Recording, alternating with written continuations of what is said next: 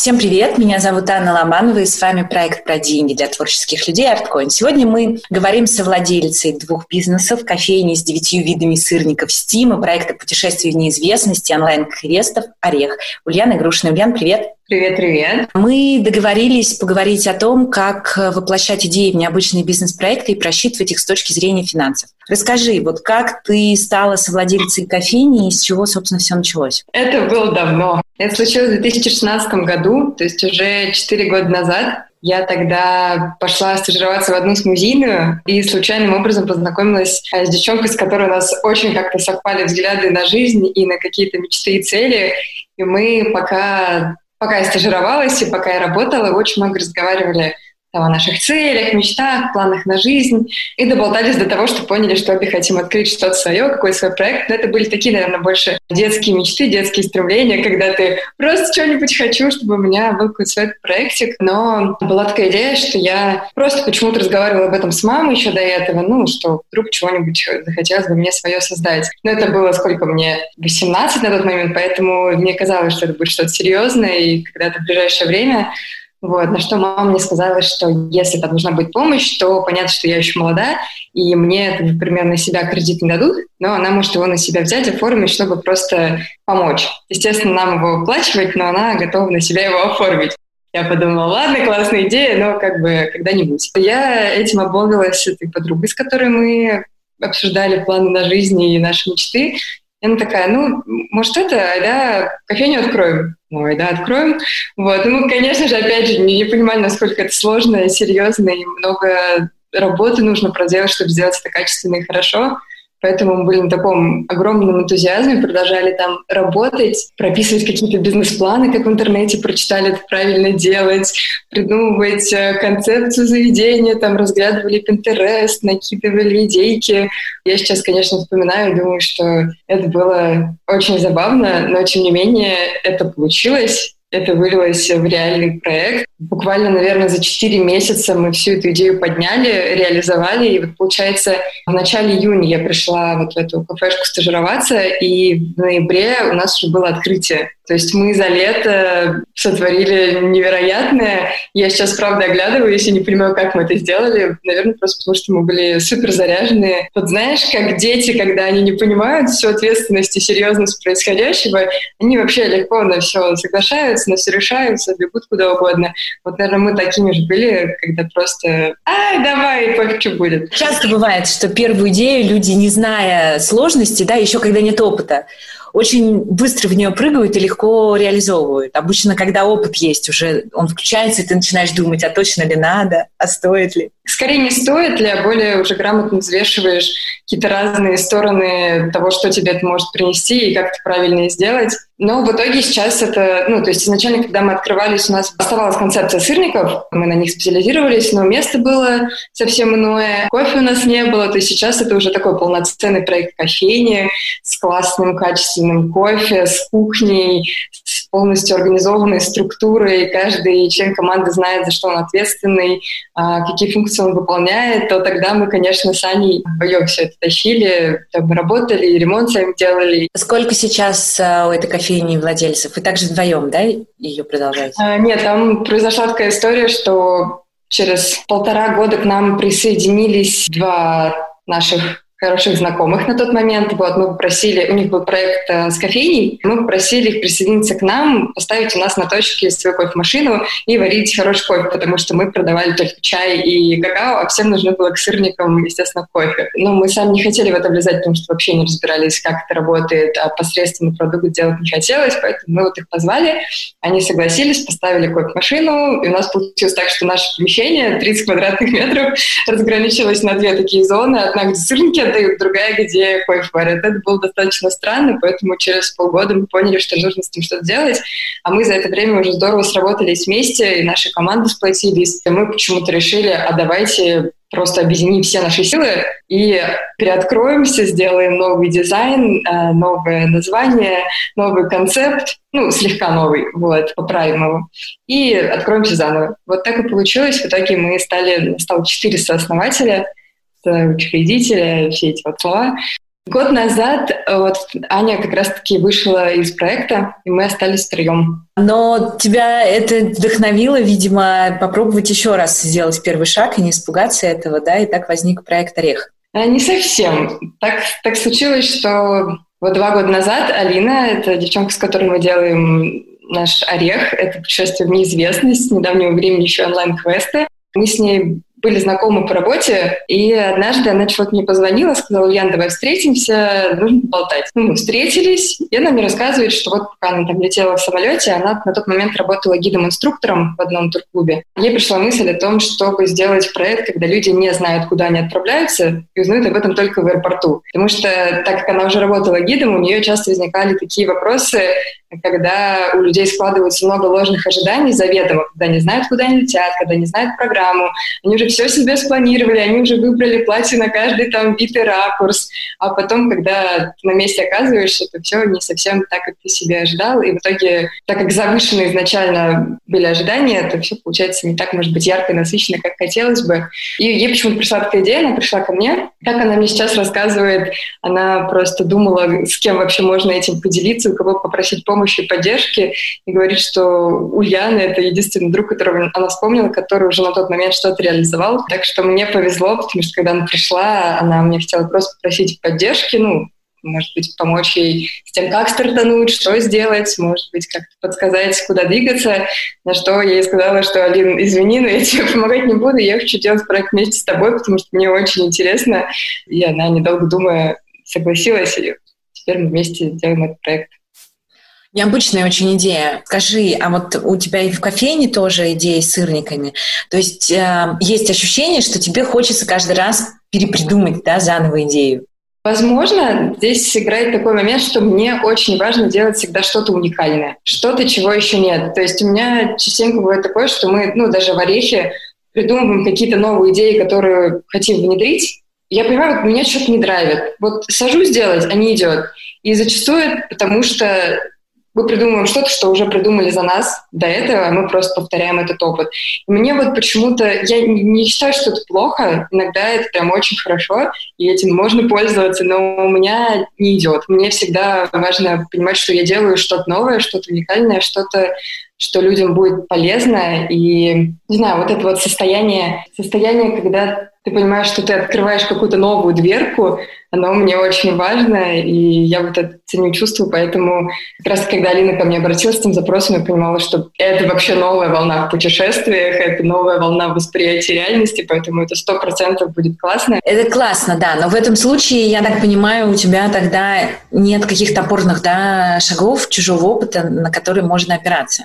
Mm-hmm. Несмотря на то, что у тебя уже был бизнес, все равно опыт создания бизнеса, так как mm-hmm. идея была очень новой, все было опять с нуля. Так ли это? В целом, да, с нуля, потому что сфера абсолютно другая, процессы абсолютно другие, то есть деятельность, она сильно разнилась. Вот, если бы это была, например, еще одна какая-то история с общепитом, то я бы, скорее всего, очень могла много чего сделать правильно и сказать, вот это на так, вот это на так, вот это на так, и никак иначе, потому что много мы ошибок сделали там, и с Аней, с ребятами, пока кофейню строили и вынашивали.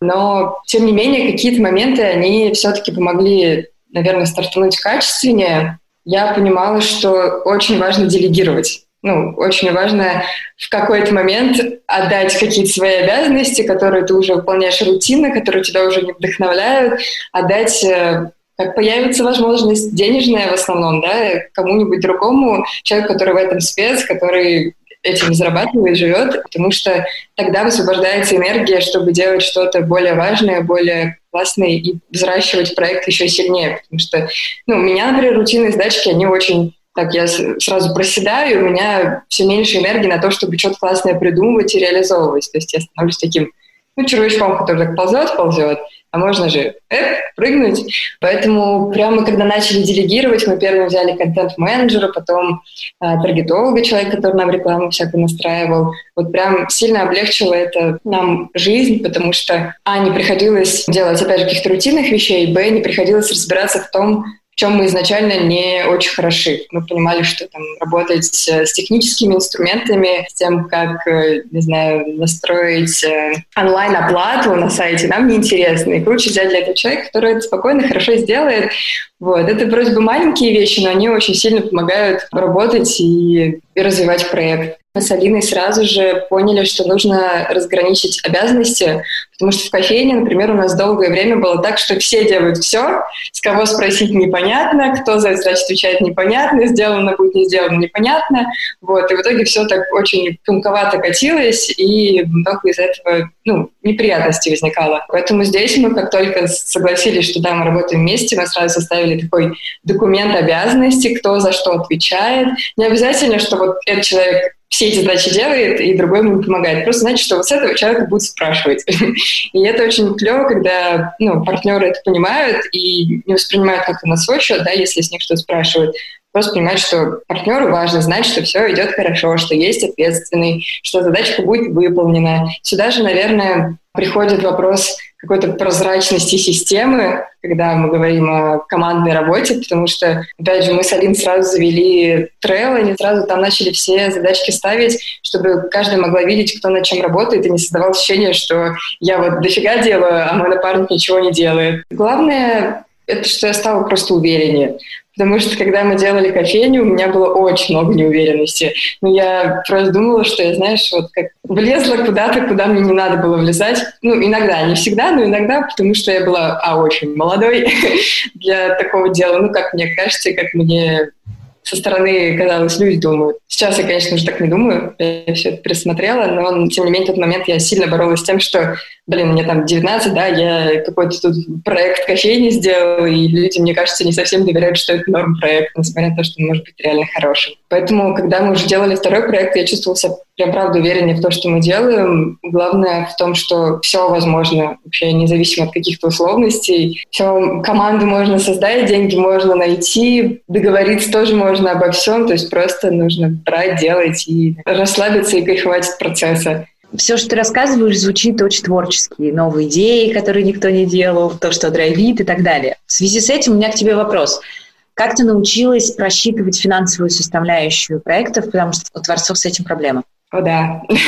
Я не скажу, что у меня с этим нет проблем, но сейчас как-то есть уже какой-то опыт. Начну, наверное, с кофейни, потому что там прям все было изначально совсем плохо с этим делом, потому что мы, например, тогда изначально вот по этому самому умному бизнес-плану, который нашли в интернете, все просчитали, у нас там оказалась одна сумма. Мы взяли кредит, значит, на эту сумму у нас она появилась, и когда мы стали создавать проект, мы поняли, что эта сумма в разы меньше, чем было нужно. Ну, то есть прям совсем не хватало, пришлось экстренно искать пути, где добирать, потому что ну, мы уже стартанули, назад пути нет, а деньги нам никто не вернет, обратно мы там плитку в магазин не отнесем, ну то есть нужно что-то делать дальше. Итоге я подсадила еще брата на кредит, короче, всю семью подсадила на кредит для нашей кофейни, ну мы уже все отдали, все хорошо, вот. Но, тем не менее, это, конечно, был, было очень стрёмно, потому что и так делаете непонятно как, еще и денег на это не хватает. Не говорю, опять же, что это плохо. Это очень крутой опыт. Прям я, я его очень сильно люблю, очень с теплотой к нему отношусь. Ну, в кофейне сейчас тоже финансово все хорошо. Мы, опять же, поняли, что нам нужен человек, который за финансы ответственен, который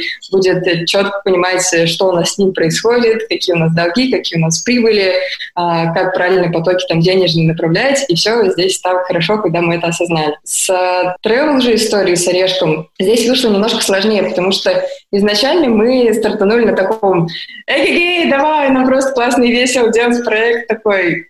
Это работает до поры до времени, пока ты не понимаешь, что он занимает у тебя очень много времени, ты другой работой не занимаешься, а жить на что-то надо. Ну, у нас была такая проблема, наше путешествие в неизвестность, то есть мы узнаем, куда мы летим только когда у нас команда набрана, а стоимость нам нужно сказать заранее, то есть мы стоимость всегда очень примерную, и зачастую получали мало прибыли, потому что выходили за примерную себестоимость, потому что нам всегда хотелось впихнуть поездки побольше, чтобы людям было поинтереснее, чтобы больше experience а, больше нового опыта, вот, но в какой-то момент мы осознали, что мы себе-то тоже не очень хорошо делаем. Мы понимали, что если мы продолжим так, нужно искать какую-то другую работу, чтобы себя поддерживать и свой проект делать. Это, наверное, не совсем то, что хотелось, поэтому мы взяли консультации финансиста. Он нам все посчитал, все рассказал, где у нас плохо, где у нас хорошо, что нам нужно делать.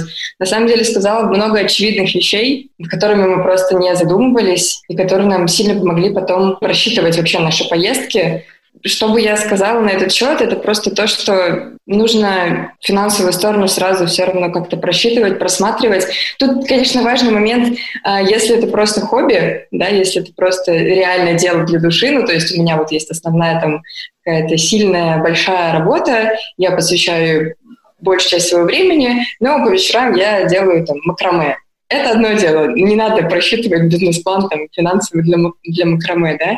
Но если я понимаю, что мне на этот проект жить, то, конечно, здесь нужно сразу финансовую сторону посчитать.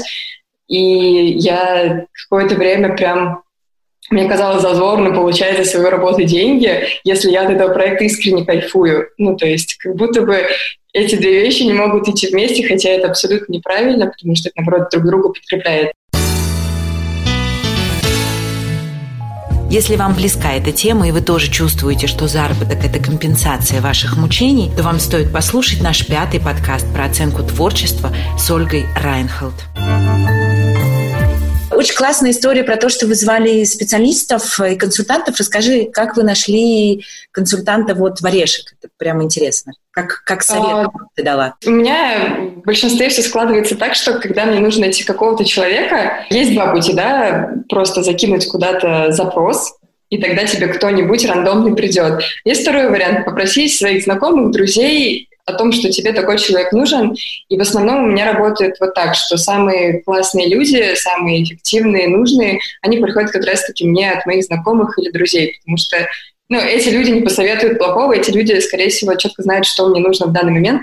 Если удалось собрать такое сообщество, которое очень сильно разделяет твои ну, какие-то ценности, с которыми вы некие единомышленники идете в одном направлении, то очень просто а любые свои идеи реализовывать, потому что всегда найдешь честную, искреннюю поддержку и обратную связь.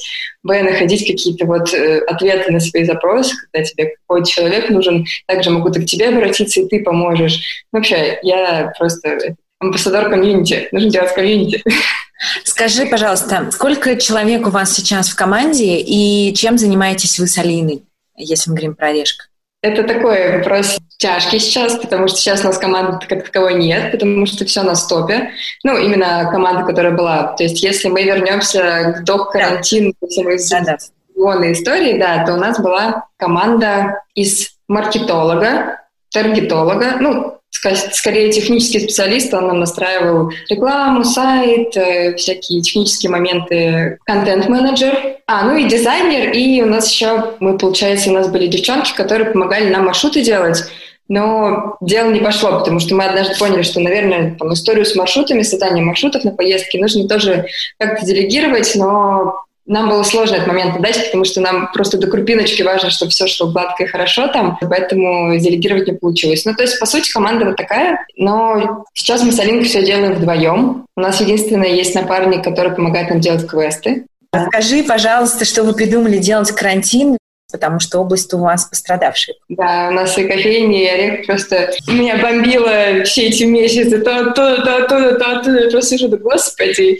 Вот. Ну, как раз-таки, да, чего мы придумали в орехе? Мы сначала первый, наверное, месяц, март мы прям страдали, мы прям вообще не понимали, что делать. У нас там билеты все отменялись, границы все закрывались, мы просто такие, что делать, потому что, ну, travel-индустрия в онлайне это казалось вообще чем-то нереальным и невозможным, и мы, мы очень реально много думали, мы придумывали абсолютно разные бизнес-идеи, которые можно было реализовать, но все они казались чем-то не тем, чем-то, что, ну, не вдохновляет. Ну, то есть можно сделать, потому что как бы, идейка есть, силы есть, вроде можно, но вот опять же, внутреннего запала какого-то не было, и мы ничего не могли делать. Мне мой молодой человек настойчиво говорил о том, что сделайте онлайн-квесты, сделайте онлайн-квесты. А он просто ездил в наши поездки, знаешь, что у нас в поездках много есть игр, квестов, мы топим за то, что классно быть детьми, классно играть, классно узнавать, например, какие-то места через вот такую развлекательную игровую активность, поэтому у нас есть квесты на местности, когда мы в какой-нибудь город приезжаем и узнаем его через квест. Вот. То есть Наш... опыт создания вот этих игровых штук у вас уже был, условно говоря? По сути, да. Но опять же, я почему отнекивалась от того, что он говорил сделайте, сделайте, потому что у меня включалось какой-то, я не знаю, то ли самозванец, то ли просто человек, который в себя не верит. Но я говорила, что нет, мы как бы, делать сможем на местности, да, какой-то небольшой квестик, но чтобы создать реально огромный там онлайн-квест, это мне казалось это очень сложным, и технически я не понимала, как это можно сделать. В общем, я была не готова за это браться, и поэтому я так отстань. Но потом мы как-то звонили с Алиной и обсудили эту идею и поняли, что блин, ну, а не обязательно самим-то делать. Ну, создание квеста самого можно же оставить на кого-то, а самим делать, не знаю, продвижение, оформление, подачу всего этого в соцсетях, там, проведение самих квестов, но вот разработку mm-hmm. это же не обязательно делать нам самим. Когда мы это создали, это какое-то такое очень простое откровение, мы такие, блин, это же очень просто, давай искать человека. Мы вспомнили об одном знакомом, его зовут Дима. Мы познакомились на питчинге. Я бы не поверила, что мы когда-то будем вместе что-то делать. Но все знакомства почему-то ведут, и это тоже привело. В итоге мы Диме предложили. Мы очень быстро сконнектились, и он был согласен, говорит, что он сам вынашивал подобную идею, но не знал, как сделать с кем. И получается, за две недели мы ее полностью создали, ну, полностью упаковали, разработали первый квест, разработали сайт, всю вообще техническую историю и запустили. Вот. Идея внутри квеста Димина или все-таки ваша? Ну, как получилось? Изначально мы накидали просто такой вот лист идей сюжетов, uh-huh. Вот, из них уже потом выбирали, что нам больше понравится. Но все равно, я вот говорю, у нас везде есть разграничение ответственности, поэтому там за само сюжетное содержание квестов ответственен Дима. Поэтому мы там, четко ему доверяем, и последнее слово за ним. Но мы с Алиной, конечно, увлекаемся, помогаем, находим какие-то а, задания, программы, где это все можно делать. Ну, то есть мы вместе над этим работаем, но Дима в большинстве, потому что, да, это его прям стезя. Я знаю, что вы провели уже первый, да, один, по-моему, пока квест. Расскажи. Уже два, и вот завтра... Ну, нет, в смысле, уже два квеста мы запустили, то есть два сюжета. Провели уже четыре, завтра вот пятый квест. Ну, у нас как? У нас появляется сюжет. Вообще, в чем онлайн, суть наших онлайн-квестов? В том, что это такая командная игра виртуальная, то есть ты соберешься своих друзей, собираешь кучку, вы все в разных компьютерах, в разных городах, в разных странах, где угодно сидите, заходите в одно время ну, на страничку, где мы даем старт, и в течение двух часов выполняете абсолютно разные задания, там от головоломок до каких-то ребусов, от прогулок по виртуальным картам, замкам, а, странам до танцев с бубном просто у себя в квартире. То есть это задания абсолютно разные, и параллельно с вашей командой проходят еще другие команды этот квест. Вот, то есть есть такой соревновательный дух, и в конце мы подводим итоги, делаем турнирную таблицу с победителями, с призовыми местами. То есть это прям целая игра соревновательная на время. Но у каждого квеста есть своя механика, то есть где-то там можно подсказки брать за бонусы или за штрафы. Где-то этого нет, тебе просто нужно быстренько это все делать. Тут уже вопрос э, смекалки и командной работы, наверное. Ну, то есть мы вообще за то, что... Ну, в чем главная идея этих квестов? В том, что это какое-то новое интеллектуальное развлечение уже для друзей или коллег. То есть это не прям совсем развлечение-развлечение пофаниться, а все-таки как-то мозги размять, прокачаться, потому что задания некоторые очень сложные, но интересные. Бизнес-составляющую просчитывали заранее? Сразу сели, табличку взяли, прикинули, сколько чего должно приносить, чтобы нормально получать. Вот, то есть э, здесь, конечно, сразу, да, все постоянные траты, которые могут быть, там, не знаю, на рекламу, на техническое оснащение, вот это мы все сразу посчитали прикинули примерно, примерно какие могут быть переменные расходы там на каждую игру тоже посчитали. Вот, это нам, собственно, помогло понять, сколько там одна игра может стоить. Но, конечно, цифры, которые нам нужны для того, чтобы нормально этом зарабатывать, это приличное количество команд и рост уже в сторону, наверное, англоязычного рынка тоже потому что люди со всего мира хотят играть с своими друзьями из разных городов, поэтому почему бы нет? Когда вы считали, вы поняли, как часто вам надо проводить эти квесты? То есть сколько штук в месяц вам нужно? Да, мы считали, но здесь мы поняли, что нам, например, важнее не количество квестов в месяц, а количество команд. То есть э, здесь же каждая команда платит за свой квест. Uh-huh. Вот. И чем больше команд, естественно, тем нам уже выгоднее все это дело делать. Мы сейчас решили запустить, ну, то есть если у нас до этого, когда мы только стартанули, у нас были вот такие вот турниры, когда мы такие садимся и ведем всю эту бойню в хорошем смысле, то сейчас мы решили, что должен быть такой самоходный формат, когда ты можешь в любой момент прийти с друзьями, выбрать время и играть. Вот, то есть максимально автоматизировать для того, чтобы это могло само работать. На самом деле автоматизация — это то, к чему я очень-очень долго шла. Вот сейчас уже ну, можно сказать, что квест — это уже такой некий третий проект, но я все равно считаю, конечно, внутри орешка, но я тут сразу топила, типа, чуваки, нам точно нужна автоматизация, если мы не автоматизируем это сразу, мы потом долго будем с этим возиться и не будем нормально, ну, как-то зарабатывать с меньшими затратами своих ресурсов и энергии. Что в кофейне, что в орехе, мы всегда с Алиной за все сами беремся и делаем такую сложную стратегию и вообще историю выполнения, что передать это кому-то очень сложно. Или сделать так, чтобы это работало само, уж тем более. Вот, то есть это, конечно, не во всех проектах работает, и во многих это даже невозможно, но есть вещи, которые можно сделать самоходными, которые вот ты раз создал, и их надо там иногда подправлять, корректировать, но они могут работать самостоятельно. Это прям вау-восторг, потому что ты разочек запарился, а потом просто сидишь, чаек пьешь, а у тебя там, денежка капает. Уже хорошо. Да, согласна. Что с кофейней вы сделали? Мы очень много чего делали. На самом деле мы за этот месяц реализовали столько продуктов, сколько не реализовывали там за год, потому что время такое, что нужно вкидывать море идей, пробовать море идей. Половина из них, естественно, не заходит. И ты такой срочно ее убираешь, придумываешь другую. Вот, поэтому мы первостепенно запустили свою, конечно, доставку, потому что с Яндексом была проблема, потому что у них очень узкий радиус. Ну, в смысле, у нас есть на Яндекс где доставка, там, на Деливере. Но мы понимали, что нам хочется широкий радиус доставки, все хотят сырников. Мы наших баристов переобули в курьеров, они нас поддержали, и мы стали сами делать доставку. Потом мы запустили там Steam Home боксы — это такие коробочки, которые ты получаешь утром, и там заготовка сырника, заготовка кофе, то есть намолотый, там рецептура для кофе, и ты можешь сам себе дома приготовить завтрак как в Стиме, вот, как мы говорили. Но эта идея почему-то не зашла, хотя я на нее очень рассчитывала. Мне кажется, это очень здорово, особенно для лояльной аудитории. Зато хорошо работает, например, подписка, когда ты можешь заранее заказать себе там, завтраки на неделю. Ну, Но... то есть э, с кофейней вы, я так понимаю, выбрались. Все неплохо. Да, мы выбрались. Ну, то есть сначала мы, конечно, очень резко сократили все расходы.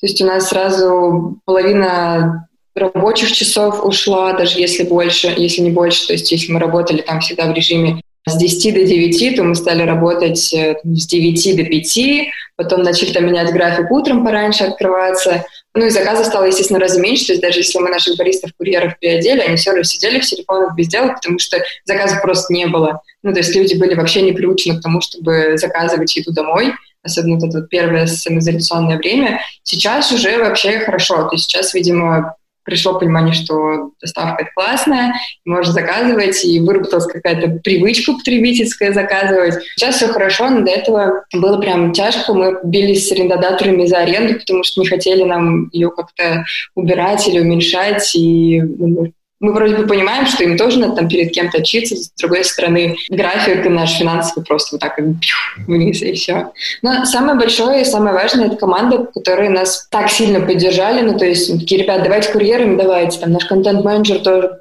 ну, мы говорим, ну, не можем, ну, никак сейчас, да, нечем нечем. Если что, мы можем сами да, вести наши соцсети. А просто, чтобы ты понимала, соцсети для нас — это топ э, важности, потому что у нас э, Инстаграм очень сильно качает, он у нас все эти четыре года мега креативный, мы всегда создаем какой-то супер креативный контент. Ну, он очень оригинальный, он очень творческий, и мы им гордимся, прям искренне гордимся, и поэтому, если он прекратился бы, очень было бы тяжко. Поэтому там наш контент-менеджер наш нас поддержал, говорит, ладно, я с вами все нормально, до последнего прорвемся. Вот, и как-то, наверное, этот общий дух, готовность э, вместе пройти через э, всю эту историю нам помогли, поэтому сейчас мы прям выбираемся, и я уже не так переживаю. Насколько я знаю, у тебя нет высшего образования, и обычно творческие люди очень сильно страдают синдромом самозванца. Вот как тебе э, удается сохранить уверенность в себе, несмотря на возраст, образование и так далее, когда ты начинаешь заниматься бизнес-прям процессом?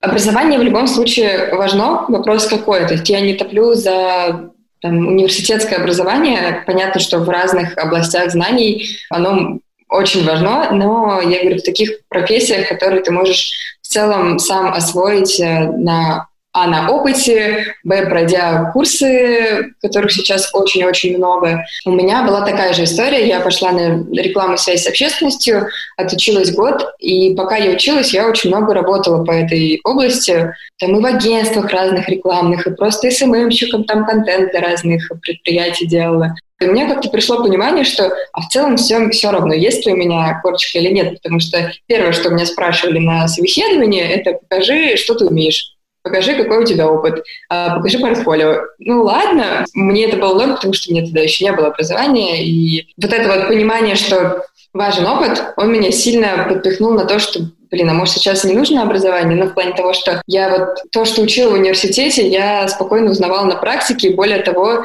я понимала, что пока я учила даже этот год какие-то очень базовые знания о рекламе, я понимала, что они довольно старые. То есть я сейчас делаю что-то уже новое, а то, что мне говорят, ну, то есть так уже не делаю, зачем мне это знать? Я ушла. Это было не совсем просто, и, наверное, вот фидбэк, который я на тот момент получала от людей по типу, да что ты будешь делать без образования, будешь кассиром на кассе работать, э, тебя вообще никуда не возьмут.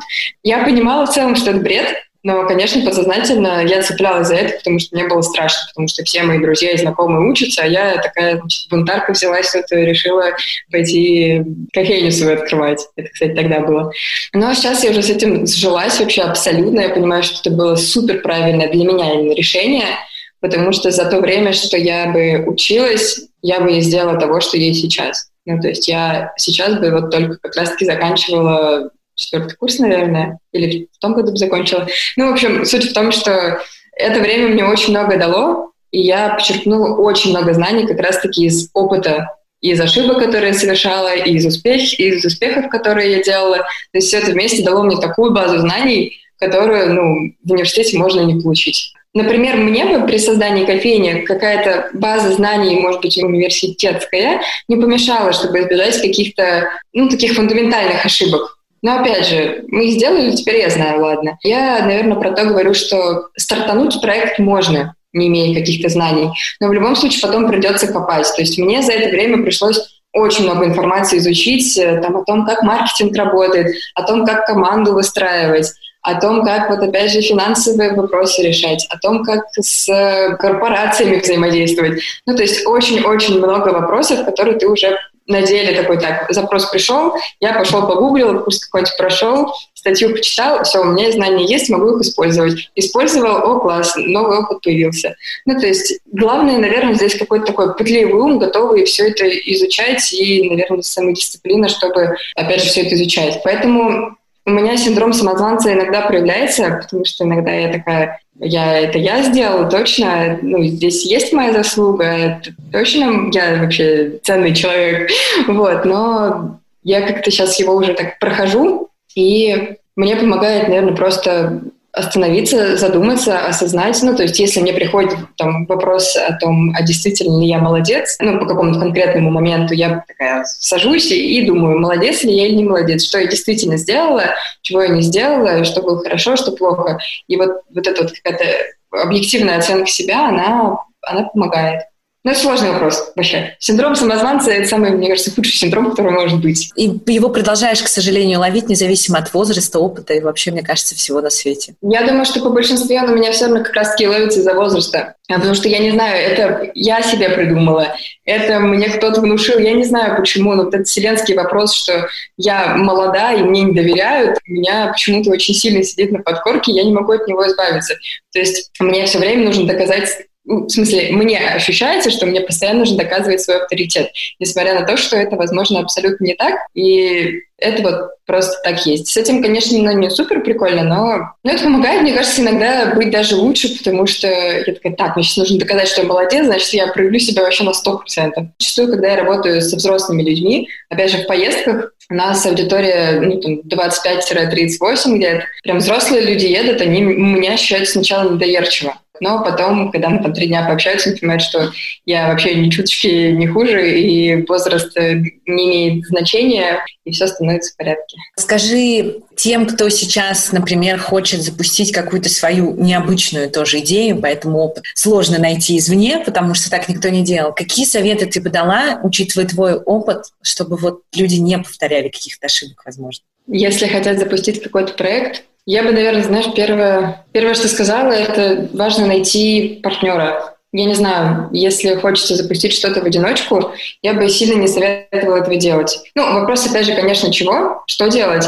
Но я просто по опыту понимаю, что наличие партнера, с которым вы, опять же, важно, смотрите в одну сторону и мыслите примерно похоже, я имею в виду с точки зрения вообще общих каких-то взглядов на жизнь, ценностей и понимания, куда двигаться, это мне очень сильно упрощало жизнь, потому что иногда бывало так, что я переставала верить в то, что мы делаем, или я переставала верить в себя, то партнер, он помогает как-то этот момент преодолеть, скажет, да все хорошо, да мы прорвемся, давай вот это сделаем или вот это сделаем, все вообще классно будет. Вот ты такой, блин, ну что я реально приуныл, все классно будет. Или если тебе сложно в чем-то разобраться, есть человек, который тебе может помочь. В общем, в любом случае, ты ощущаешь, что ты тащишь эту телегу не один, несмотря на то, как ты от этого кайфуешь, ну, иногда все равно становится сложно. И если есть э, человек, который тебя может подбодрить, и ты знаешь, что он, ты всегда можешь обратиться за поддержкой, и вы вместе идете к чему-то ну, важному для вас, это очень помогает. В бизнесе многие говорят, что никогда типа не делайте бизнес с партнерами.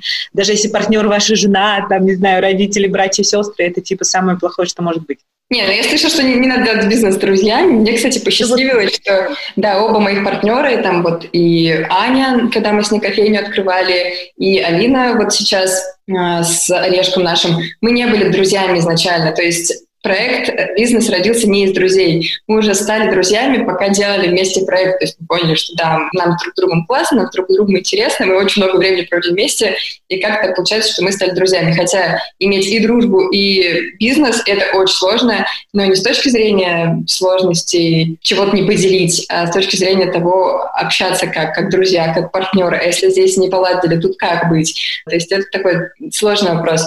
Но я все равно топлю за то, что вместе круче. Вопрос создать эти здоровые отношения, в которых можно делать бизнес. Потому что, не знаю, у нас с Алинкой довольно хорошо это получается, потому что мы очень-очень-очень много обсуждаем и общаемся. Мы постоянно вот ничего планируем, ну, практически ничего в себе не держим, сразу все это выговариваем, обсуждаем. Не всегда это приятно, но зачастую это очень-очень сильно помогает. То есть каждый понимает, что другой думает, что другой хочет, что другой считает, кому что неприятно, кому что неудобно. Вот, и поэтому это не выливается в какие-то большие проблемы. Все решается на таком маленьком, маленьком моменте, не, не выливается. Ты можешь чего-то не замечать, но твой партнер может это заметить. То есть несколько точек зрения — это всегда выигрышный вариант, нежели проигрышный. Так что мне кажется, партнер — это, это классно. Главное найти правильного партнера, а вот это уже сложно. Выстраивать с ним, наверное, отношения дальше тоже не самый Да, да, это, это прям огромная работа. Это вот как отдельная работа строить бизнес, отдельная работа строить э, взаимоотношения с партнером. Если по советам, что бы я еще сказала, ну вот, наверное, все-таки я бы просто подкаст про деньги, я бы посоветовала сразу считать, что хочется от проекта, как-то планировать, прогнозировать, потому что ну, если поначалу, да, просто очень хочется, и давай сделаем, неважно, что мы будем за это получать, то там через год, через два это перестанет быть таковым, и понадобится зарабатывать на этом деньги, иначе придется просто от проекта отказаться, либо пытаться балансировать между какой-то основной работой и проектом. Это сложнее, если хочется, чтобы проект доставлял удовольствие, наверное. Еще бы сказала, что важно, наверное, супер не заморачиваться, вот, потому что иногда у нас бывает такое, что мы берем какую-нибудь идею, начинаем ее крутить, крутим, крутим, крутим, крутим, вроде пришли к какому-то классному варианту, и все, в целом можно брать и начинать делать.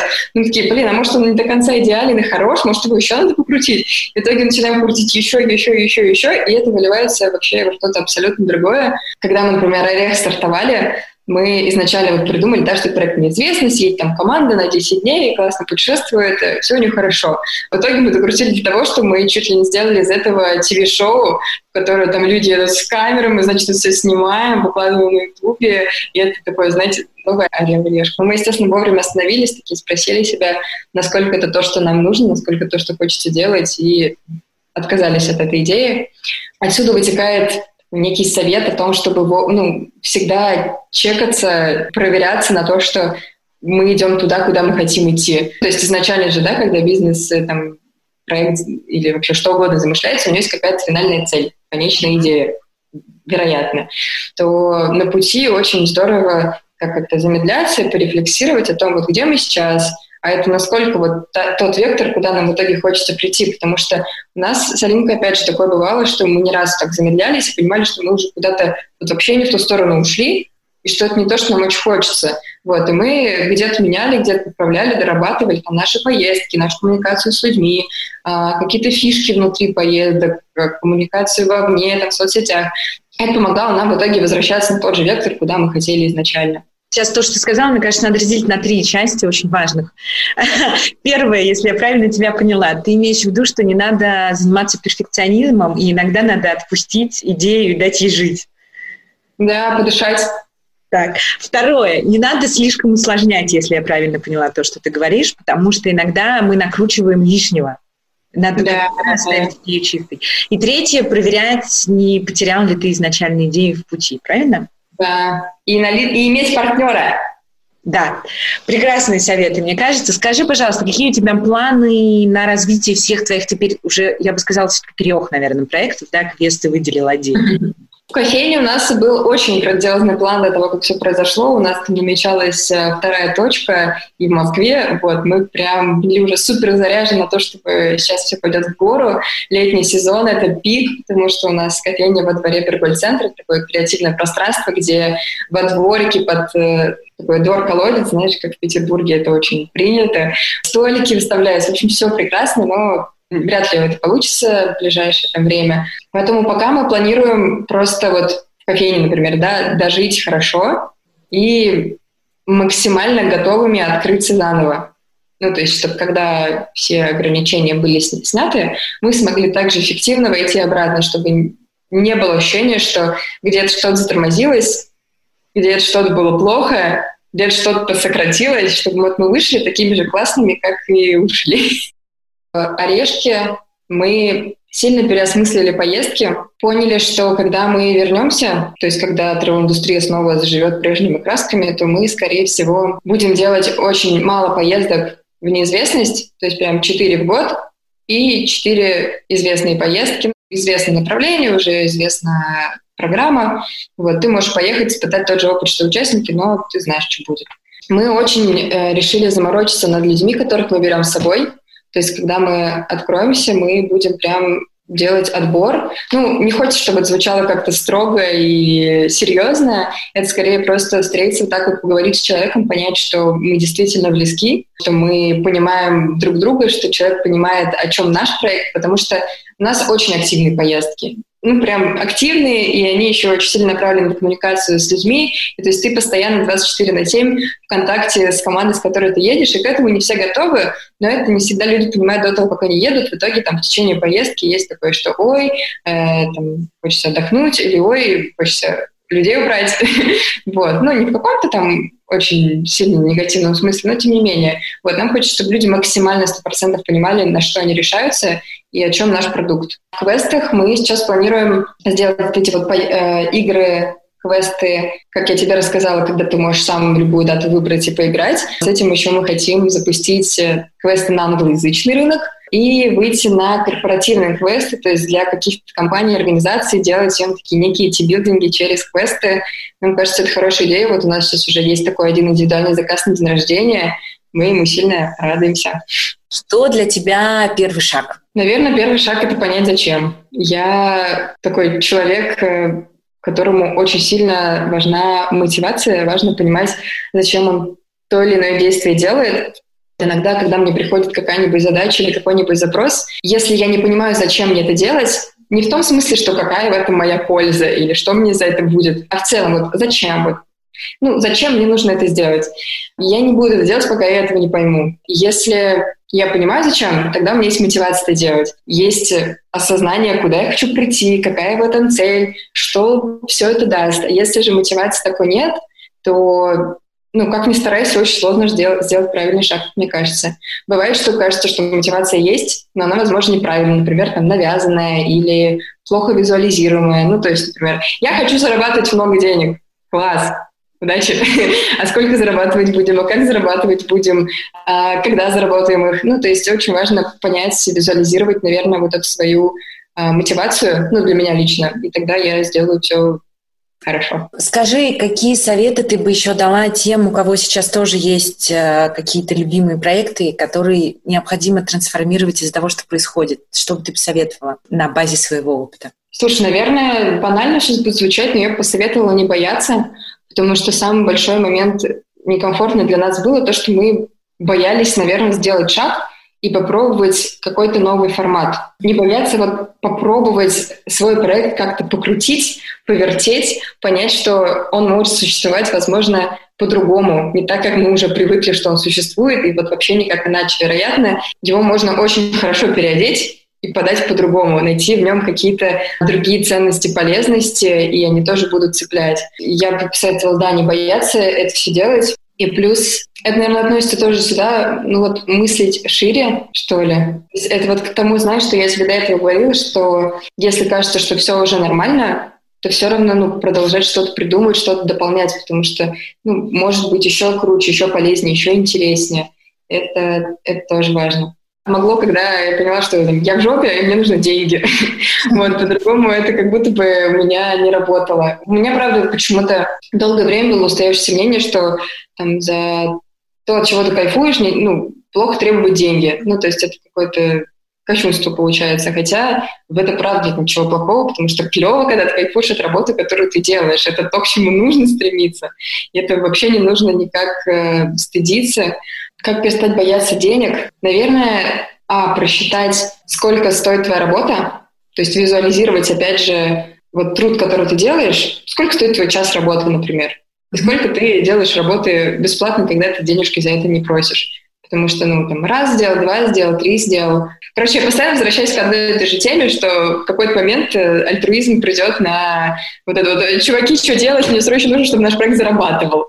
Вот. И я просто очень не хочу, чтобы люди таких штук допускали, потому что это максимально стрёмно, потому что лучше обезопасить себя от этого изначально, нежели потом, когда у вас уже вроде все круто, душевно ты уже максимально веришь, что проект классный, но он не приносит денег то, скорее всего, чтобы он начал приносить деньги, нужно что-то поменять. А менять то, что у тебя уже откликается, это как-то, ну, Сложно, да, согласна. Сложно, да. Поэтому я, я правда считаю, что нужно посчитать, как ты оцениваешь свой труд, сколько он стоит, и понять, зачем тебе нужны деньги, то есть чего ты от них хочешь, какие у тебя на них цели. То есть прям взять, посчитать, вот мне нужно там, через год вот это, вот это, вот это. Значит, за год нужно заработать вот столько. Значит, в месяц нужно заработать вот столько. Повесить это себе просто на стену, смотреть на эту цифру и говорить, да, мне эта сумма нужна, да, мой труд стоит этих денег, да, я молодец, и я беру деньги за, свои, за свое творчество. Потому что в этом нет ничего плохого. Люди готовы платить за хорошие качественные продукты. Классный итог, мне кажется. Спасибо тебе огромное. Ну, такой прям спасибо за то, что ты поделилась с нами ценным своим опытом. И для всех наших слушателей сказать хочу еще, что если вас заинтересовали проекты Ильяны, то ссылки на них мы оставим в описании.